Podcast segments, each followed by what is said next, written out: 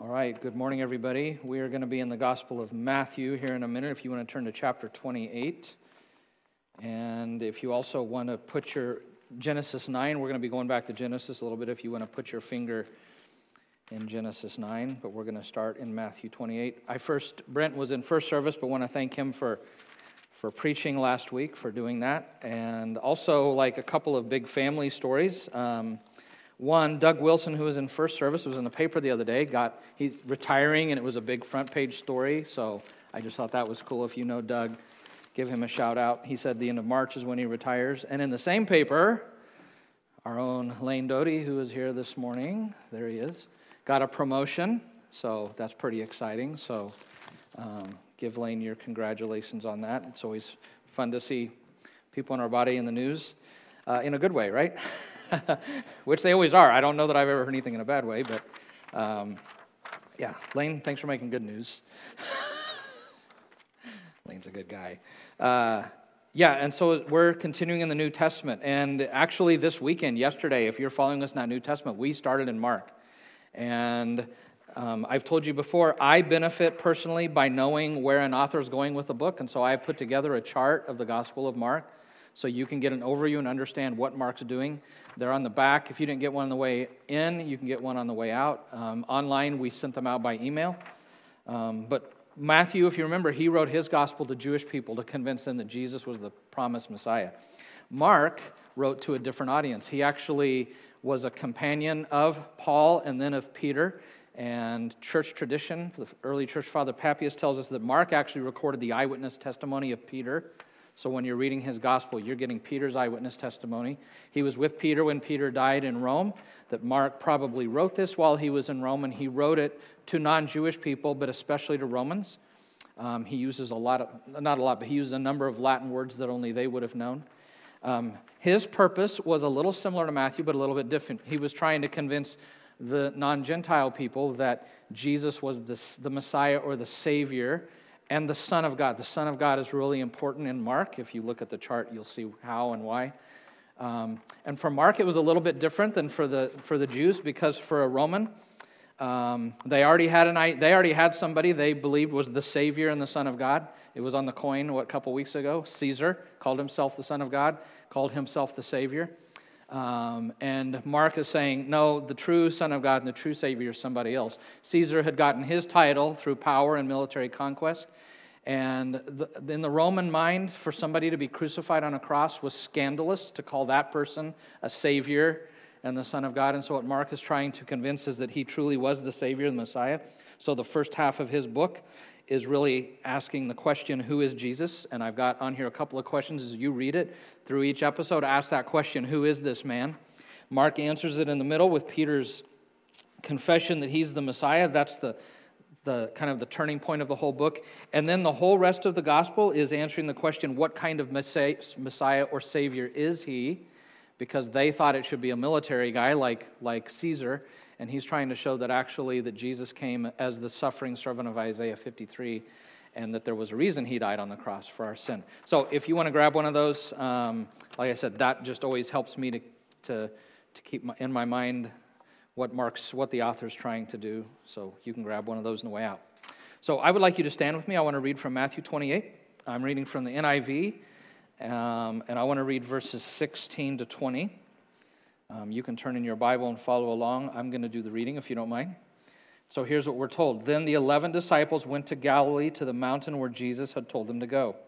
When they saw him, they worshiped him, but some doubted. Then Jesus came to them and said, All authority in heaven and on earth has been given to me. Therefore, go and make disciples of all nations, baptizing them in the name of the Father and of the Son and of the Holy Spirit and teaching them to obey everything I have commanded you. And surely I am with you always to the very end of the age.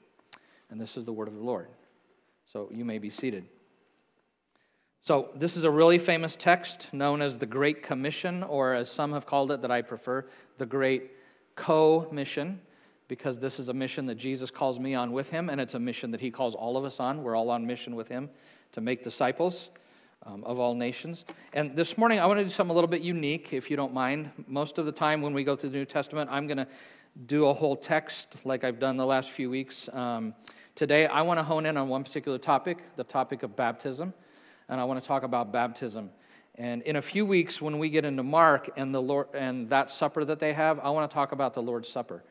And the reason I want to do that is I really feel like that uh, I just want us to be clear on an understanding of what is the purpose, the meaning, the significance of both baptism and Lord's Supper. I think it's easy to grow up in church. You hear those things, you have a pretty good idea, but I really want to, to, to make it really crystal, crystal clear where, why it's important and where we stand at 12th Avenue on it. So that's what we're going to do this morning. Um, there are two ordinances that other Protestants pa- uh, practice um, outside of the Catholic tradition, and we really believe that Jesus instituted two and only two ordinances for his church. That word ordinance gets thrown around, and for a long time, I didn't even know what it, I knew what it was, kind of, but I didn't know why do we call them that. Well, it's because the word ordinance means a public injunction or regulation, an authoritative rule or law. It's a decree or a command. And we call baptism and the Lord's table com- ordinances because it's two things that Jesus commanded for us to do. Um, we see it here in Matthew 28, where he says, Make disciples and baptize them as a command. And then in Luke chapter 22, 19, it says that he took bread, gave thanks, broke it, gave it to them, saying, This is my body given for you. Do this in remembrance for me. That do is a command, it's an imperative. Um, so these are the two ordinances that we practice.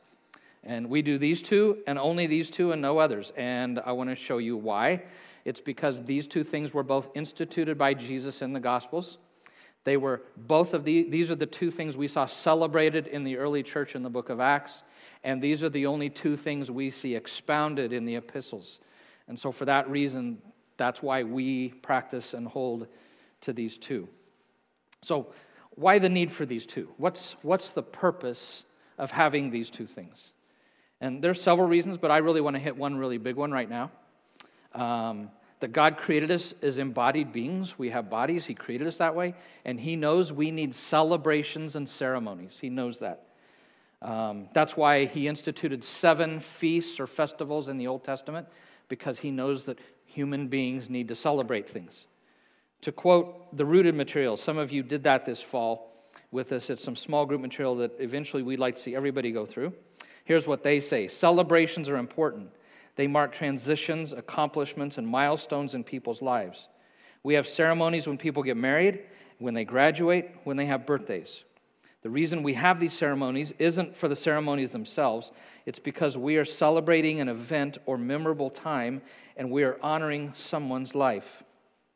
So, baptism and communion are both acts of celebration.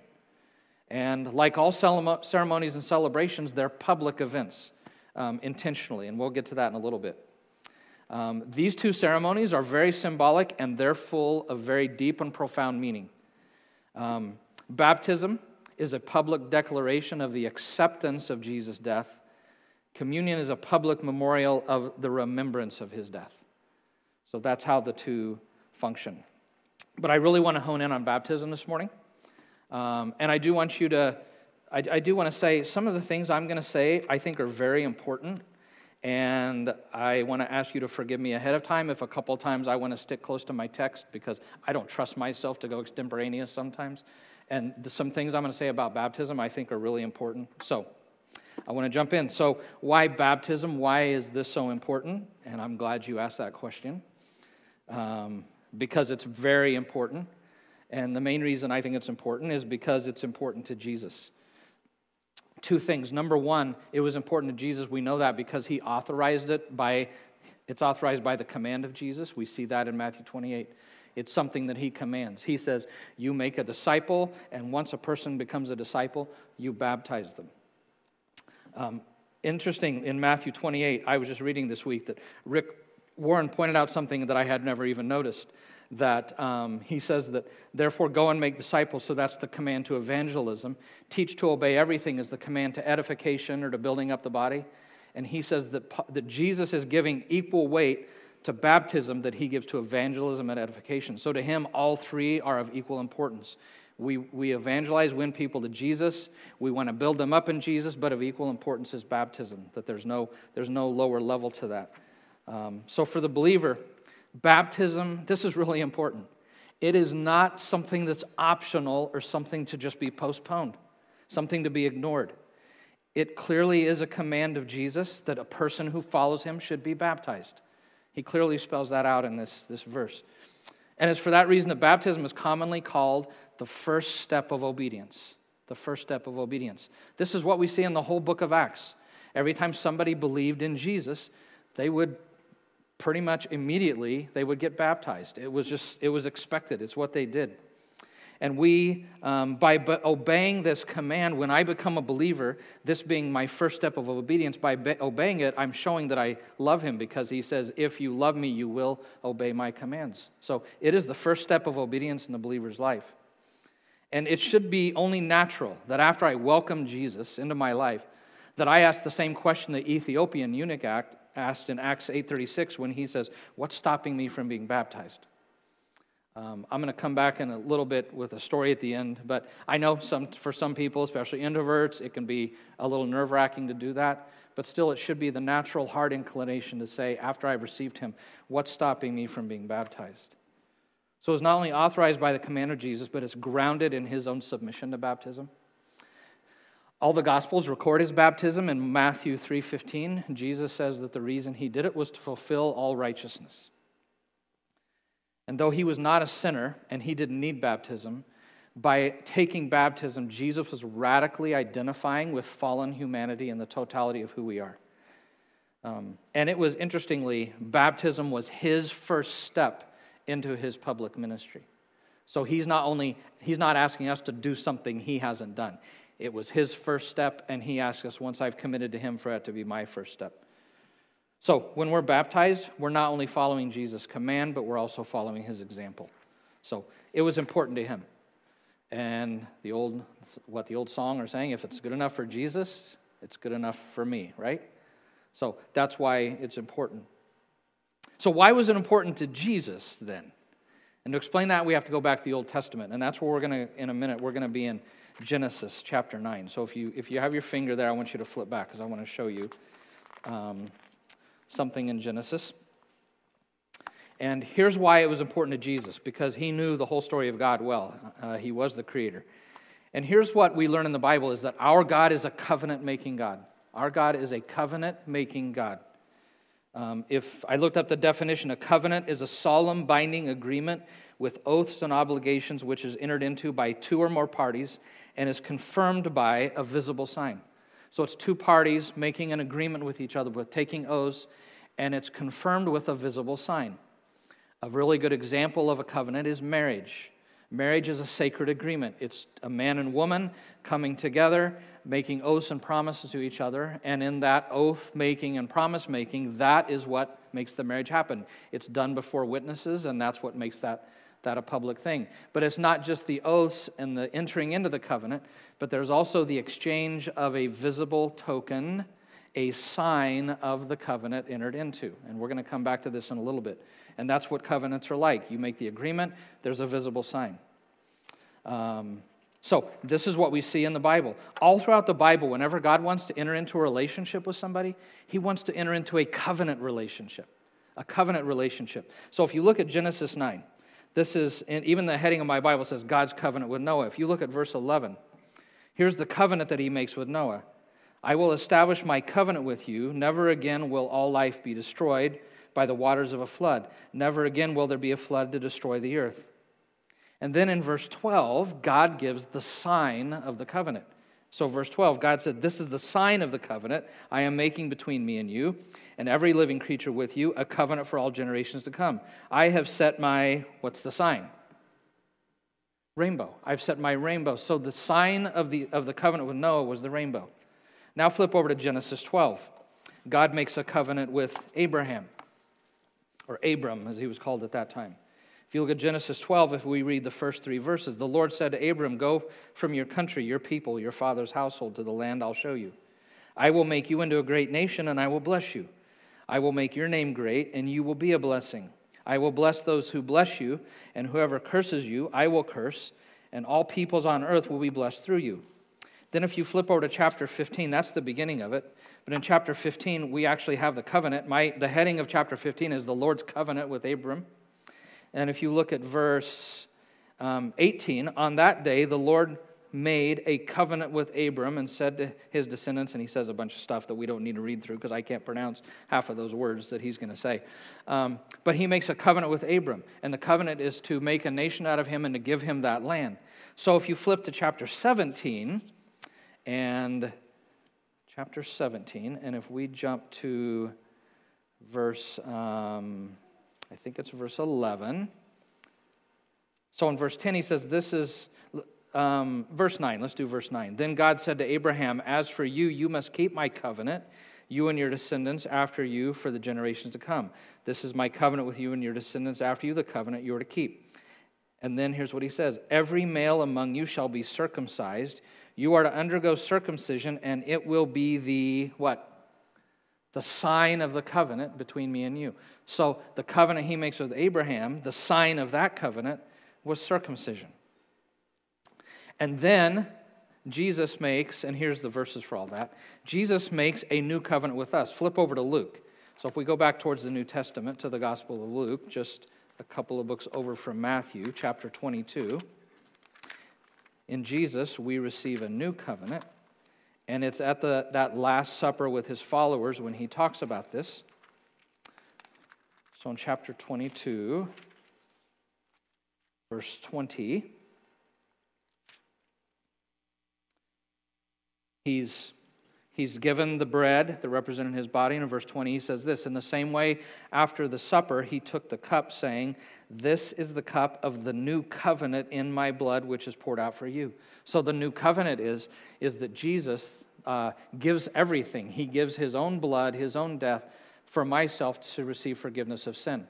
And if you want to know the, my side of the covenant, so Jesus offers everything for me. My side is in Genesis 3:16 and John 1:12, where God says this: that God loved the world in this way. He sent his one and only Son, right, to die for me. That whoever believes, that's my side of the covenant, whoever believes in him will not perish but will have eternal life. Or 1 John 1:12, or not 1 John, but John 1:12, where he says, Whoever receives him, receives Jesus, that is, they believe in his name, he gives the right to become the, ch- the child of God. So the terms of the new covenant is, is God says, I gave everything. I gave my son. He died for your sin. If you'll accept that offer of forgiveness, if you'll simply believe and receive that by faith, you are forgiven. You get, are given eternal life. You become my child. So that's the new covenant. And what would you guess is the sign of the new covenant? Any guess? Baptism. Baptism. Um, this is alluded to in Romans, Paul's great exposition of the faith. Um, in the book of Romans, he talks a lot about the Old and New Covenant. He talks about circumcision and baptism, how they are similar. Um, and I'm not going to read through this, but in, in Romans 4 9 to 11, he talks about them being a sign and a seal, both a sign and a seal. So baptism is the sign of the new covenant and the seal of the new covenant. So, um, why the need for an outward sign? Why the need for this public visible, embodied token of the covenant we've entered into. Um, and you guys are so full of questions today. I love that, all the questions you guys have. Uh, as we just said, God knows that we need celebrations, we need um, public ones, we need public ceremonies. He designed us that way for two reasons. And next week we're going to have a baptism, and we're going to have some people up here. We've got it. We've been working on getting this thing ready, and it's, I think baptism is important. God created it for the person that's going to be baptized, but I think He also created it as a sign for them, but as a sign for those of us who are going to be out here watching. So, for the person that's being baptized, God knows they need it. Um, again, we're embodied creatures and we are created with the need um, for physical, tangible things. We have that need. And He knows that we need concrete markers that reinforce decisions that we've made. So he gave us baptism, which we'll do next week as a public ceremony that serves to, to really, it fully engraves that commitment on my heart. And we see this all in the Bible. Whenever God would do a, ba- a big act, in the Old Testament especially, the people would say, We had this experience of God and we want to remember it. So they would put up markers, right? Stones, so that every time they walked by and saw the stone, the marker, it would remind them of the event um, as a reminder. And baptism's the same way. It becomes a day to remember. I was just talking with Kylie McGregor um, before last service. She was baptized two years ago. I said, We're doing a baptism next week. I said, Do you remember that day two years ago? She said, Unforgettable. I've never forgotten it. It still impacts the way it still impacts her life. And that's how God designed it, is to be a day to remember. It reinforces the decision.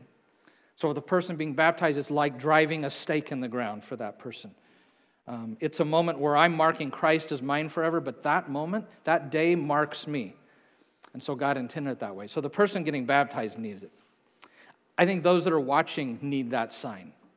And again, why it's public. Because one, there's going to be a lot of believers here next week who are going to witness this.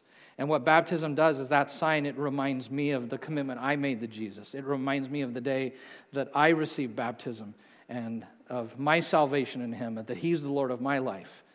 We, whenever I do a wedding, I always say that. Let this wedding ceremony be a reminder to you of the vows that you've made. because um, that's part of the public thing is it, it's a chance for the people out there to, to reconsider things but it's also a sign i think for the non-believers who are present when there's a baptism and i want to tell you i'm excited because we're going to have a lot next week we're going to have a very good number of non-believers that are going to be here watching it and it'll be a chance, a picture for them, a sign um, for them to, to see the gospel, because that's really what a sign does, is it represents the gospel. That's what signs do. Signs are a picture, they communicate something. When I was young, our signs had to have words because we were slow and we needed the words to explain it. But now, when you see these signs, it's just the two people crossing the street, right? And just the sign itself tells you a story. You know what it means. it doesn't even need words. And that's what baptism is like by its very nature, it tells the story of the gospel. You know, the water that I have on here, part of the story it tells is the story of salvation and forgiveness. Because part of the, the, the, gospel talks about the, some of the metaphor and imagery that's used is, is this idea of washing, being washed clean of my sin. And so as I receive Jesus, it's like I'm washed in his blood. I mean, Isaiah actually talks about that, and I come out white as snow. That through receiving him, there's a cleansing. So it pictures the cleansing. It's declaring to a watching world what it means to have our sins forgiven through Jesus and in a relationship with God. But I think even more importantly, it tells the story of our new life in Jesus. And that's why Paul says in Romans 6, 3 to 4, all of us who were baptized into Christ, Jesus were baptized into his death. We were therefore buried with him through baptism into death, in order that, just as Christ was raised from the dead, so too, so too we may too, that doesn't quite sound right, so we may too live a new life. So, baptism is meant to picture new life in Jesus. Um, imagine the picture because Jesus was alive. He died for my sin, he was buried, he rose again after three days. And that if I receive Jesus as my personal Savior, the scripture talks about that, that in that receiving him, that I my old self dies, so there is a death of my old self. He puts his Holy Spirit in me and he raises me to new life. So it's a very visual picture of the gospel. Um, next week, when I do this, before we do the baptism, I'm going to show that diagram and explain it so that those who are watching who don't know Jesus will make a very clear connection of what this is symbolizing. I think it tells the story of the gospel in one other way, because this is all about Jesus being alive, dying, and rising again, and my dying and rising. And this also symbolizes, I think, the promise of a future resurrection. That if if Jesus doesn't come in my lifetime, I will die, right? And but death is not the end of me. Jesus has conquered death, and at one time in the future, when he returns, those who have who are dead in Christ will be raised to new life to live with him forever, new creation. And so it's a picture of that, a reminder to us of future resurrection. And I tell you, just this week as I was thinking about that, I think our church needs that picture. Um, we've had a tough, like, three year run with some having lost some pretty significant people in our church and some people that are very much grieving. And so, even for any of those people that might be here today who've lost somebody, that if that person had that relationship with Jesus, that they will one day be raised to true and bodily new life in Jesus when he comes again, that we will see them face to face. More importantly, we'll see Jesus face to face. So, this is a reminder to even all of us that one day that I I will re- get to see my loved one again, the ones who know Jesus. So that's how it's a sign. But one more thing remember, it's not just a sign, but baptism is the seal of the new covenant. And it does so in two ways. Number one, a seal demonstrates association. that I'm associating with Jesus. So let me kind of explain this. A seal works like a, a, football fan who wears their NFL jersey around, that by wearing the jersey, they're showing who they associate with, which team has their loyalty. Um, only Raiders fans would wear crazy things like that, right? Only a Raider fan would put something like that on. Uh, people who are a little more in their sane mind wear this kind of uniform but I'm indicating my loyalty. And in the same way, baptism is a way for me, it's a seal on me because seals are visible things, right? Like you get a seal when you get, when you get college students, when you graduate and get your official, uh, you know, your record, your GPA, whatever it is, they put the seal on it. It's a visible thing, right? And it's, showing association. This is really Emporia State University. And that's what that's what baptism does. It dim- outwardly demonstrates that I've fully and finally given my life to Jesus, that I identify with him, and he has my loyalty and allegiance. But it's not just to Jesus. It's also associated by, in baptism, I'm saying I associate with Jesus. I'm like wearing his uniform from now on. But it's also a way of me saying I associate with his body, with his family, the church. Um, Paul talks about this in 1 Corinthians 12, how bab- we're baptized into, into a body, a local body. So I'm not only pledging my allegiance to Jesus, but to his body. I'm fully identifying with the body of Christ when I get baptized. Just this week, you don't have to turn there, but um, I was talking to Pat, and I, I noticed something I'd never seen before um, in the book of Acts. In chapter 2, it talks about the early church and the fellowship of the believers. And when we want to talk about what's a church supposed to look like, we always turn to Acts 2 42 to 47, and we read that.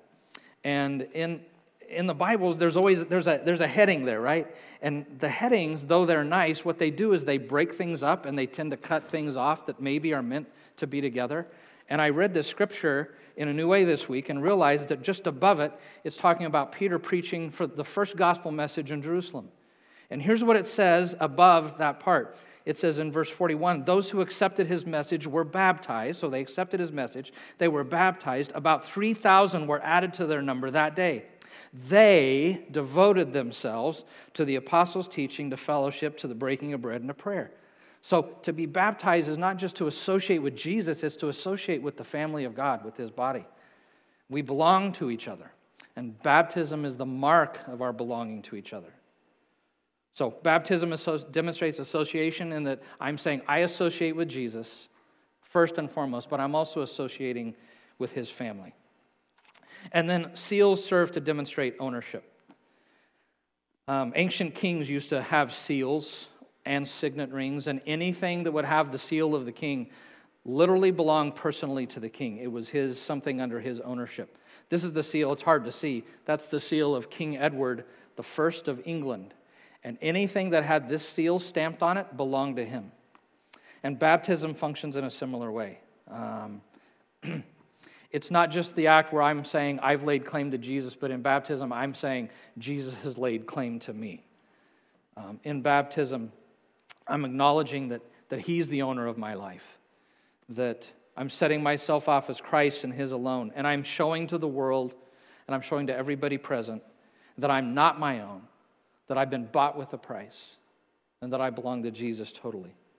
That I've entered a relationship with, not only as my, with Him not only as my Savior, but as my Master and my Lord. So in baptism, I'm acknowledging the claim of Jesus' claim on the totality of my life. Um, essentially, that I'm in my receiving Him, and in doing this, I'm signing the deed of my life over to Him. So it serves to demonstrate association and ownership. Okay, so with all that understanding, here's where we are as a church. Here's where we are as a church. We believe that baptism is the immersion of the believer in water in the name of the Father, the Son, and the Holy Spirit. And I want to talk about three components of that. First, immersion. Um, the Greek word under that, behind that, is baptizo. And you can tell that in the English, they did not translate the meaning of that word, they simply transliterated it, meaning they just took the letters and dropped them into English. You see that? Okay. In doing that, they did a great disservice to English speaking people, in my opinion. Um, all the early translations of the New Testament, the, the three main ones were the Aramaic, the Syriac, and the Egyptian. They translated the word, what it meant. I just talked to a fellow this week from Syria who his language is close to Aramaic and asked him the word in his translation, and it is translated. The meaning's translated. The first people to transliterate, instead of translate the word, but they just dropped the letters, uh, was the Latin translation. Um, I am suspicious there's a reason that they did that. Instead of translating the word, that they transliterated it because they had some ideas of what, what they were doing that didn't fit the word. Um, but I don't want to go all the way. I mean, they just kind of said it, but I'm just suspicious of that. Sadly, the early English Bibles followed suit with the Latin because when the early English translated, they did it off the Greek, but they had that Latin translation to help because they all were early priests and they knew Latin, and they followed suit, sadly. But the word baptizo is a very simple word. Um, it simply means to dip into or under, to immerse or submerge, to sink into, to plunge, to bathe, all under water. Uh, it was not even a religious word in that culture. It was used of the tempering of steel. When you're making something of steel and you're part of the tempering process, you're dipping it into water. It was used of a sunken ship. It was used of taking fabric and dipping it into a dye to color it. And it was used of, of all things of making pickles. We actually have a recipe in Greek recorded by a physician named Nicander. It's his personal pickle recipe. Uh, I think my mom, uh, my mom, my wife might have a pickle recipe from her mother um, but a personal pickle recipe. And in the recipe, twice it uses the word baptizo, that first you baptizo it, you immerse it in water to soften it, and then you baptizo it for a much longer time in vinegar and the other spices so it takes on that flavor. Um, so we immerse at 12 because literally that's what it means, okay? That's what the word means. We also immerse because it shows the picture of the gospel. That Jesus, who is alive, who died, was buried, who rose again, and that when I receive him, I die to the old self and I rise to a new self. So, immersion very beautifully pictures, acts as a sign um, of what the act's about. So, we believe that baptism is the immersion of the believer. And this is really important. We say that because we believe that baptism is intended for believers only after they have received Jesus and committed their life to Him and entered into a relationship with Him. The baptism is for believers only after they've entered into the relationship with Jesus. And so this is called believer's baptism. And if you've still got your Matthew open, I mean, think about it. What's the order? As you were going, go make disciples of all nations. And then once you've made a disciple, a follower, a person, remember, a disciple somebody who has a personal relationship with Jesus, who is following him, who is being changed by him, and who is on mission with him. Make disciples. And after somebody's become a disciple, then what? Then you baptize them. So we baptize a believer. We baptize believers. It, baptism occurs after the individuals come to the place in their life where they've experienced salvation by believing in Jesus. Romans 10 9 and, 10, 9 and 10 says that if you um, confess with your mouth that Jesus is Lord and believe in, your, with all, believe in your heart that God has raised them from the dead, you'll be saved. It's this confession, this belief in Him. When the Roman soldier came to Paul in the jail and said, What must I do to be saved? He simply said this Believe in the Lord Jesus Christ and you'll be saved. So the salvation is that believing moment. And then once I believe, the baptism is something that comes out of it. Um, this is really, really important. Um, while it serves as a visible sign of our having entered into a relationship with Jesus, with God through Jesus, baptism is not what brings us into the relationship. Okay? It's not what brings us in. Baptism is not a condition for salvation, rather, it serves as evidence of salvation. And that's a really important distinction. And I really want to be clear on that. I want to be crystal clear, so please hear me. Baptism is only intended for believers. Baptism is not part of salvation, entering a relationship with Jesus. And I'm going to make that really clear next week because there are going to be people here who probably think that's part of them becoming a Christian or they're saving. So I'm going to make that really clear next week.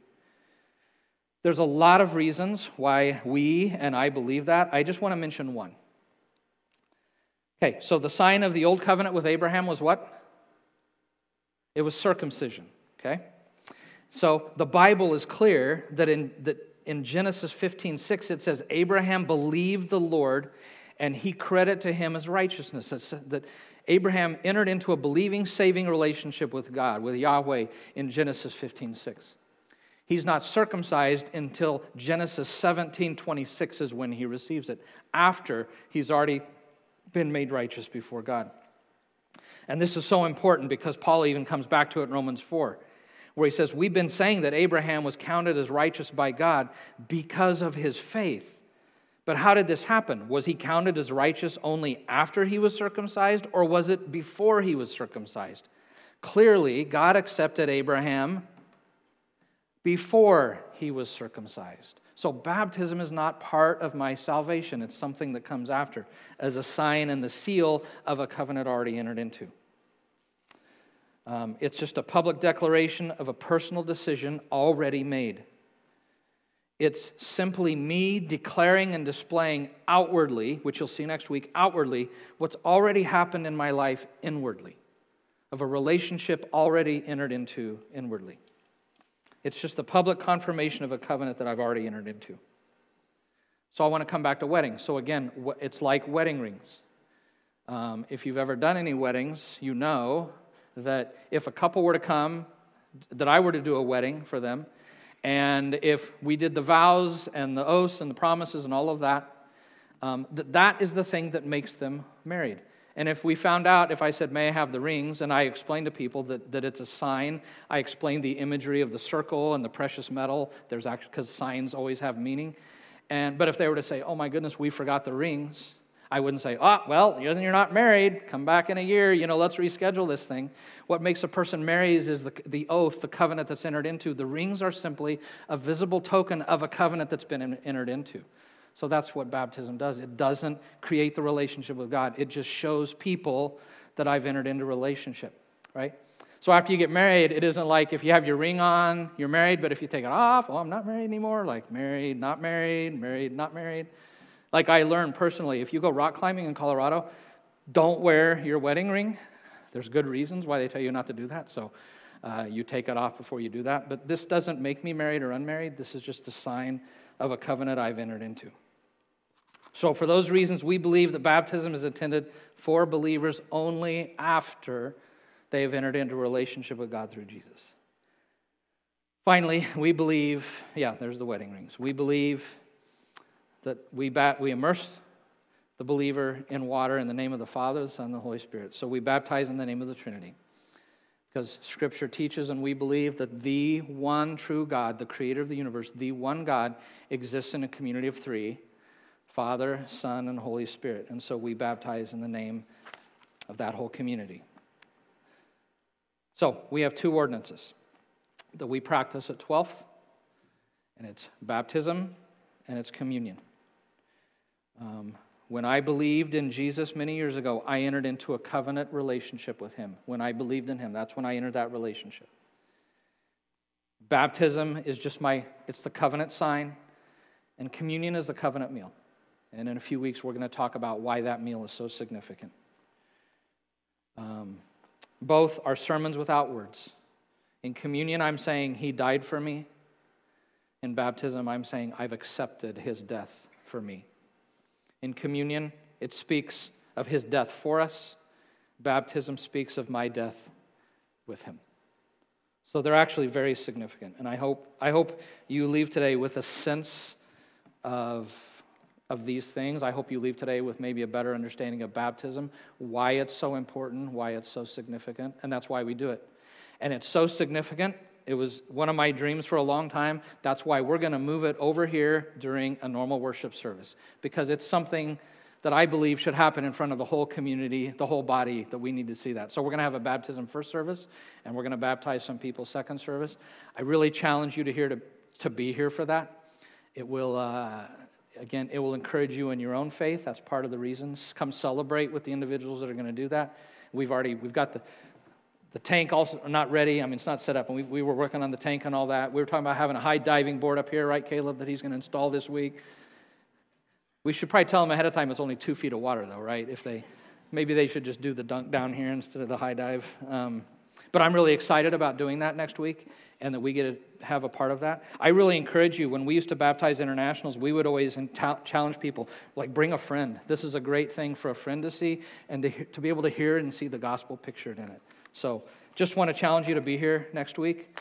Um, I want to end with one thing. I really, really do believe, because um, there's, I'm sure there's some people here who have received Jesus. Maybe you were baptized as an infant, I don't know. But you've, you've since that point, baptized not, whatever, you've received Jesus, but you have never been baptized after having entered that relationship. And I really believe that that is important as a sign of that covenant. It is commanded by Jesus, it was exemplified by him. He gave us the example. So if you're here and you're like, I've never received baptism as a believer, I really would challenge you to pray and think about that because I do think it's very important. Not only important, I think you'll find it very meaningful. Um, when we worked with internationals, there were a lot of Koreans who came from churches that baptized them as infants, and they're like, you know, I don't really remember when I was, I don't know, eight days old. I don't know how old they are, but they're like, I really don't remember that. I've decided when I was 13 or 18, and I want to do that after. And we, we baptized a number of people who had, and it was very significant. And if you're nervous, I just want to challenge you to just pray it over and just do it. Um, this morning before first service, I got a text from a Japanese student who'd become a believer here like four years ago.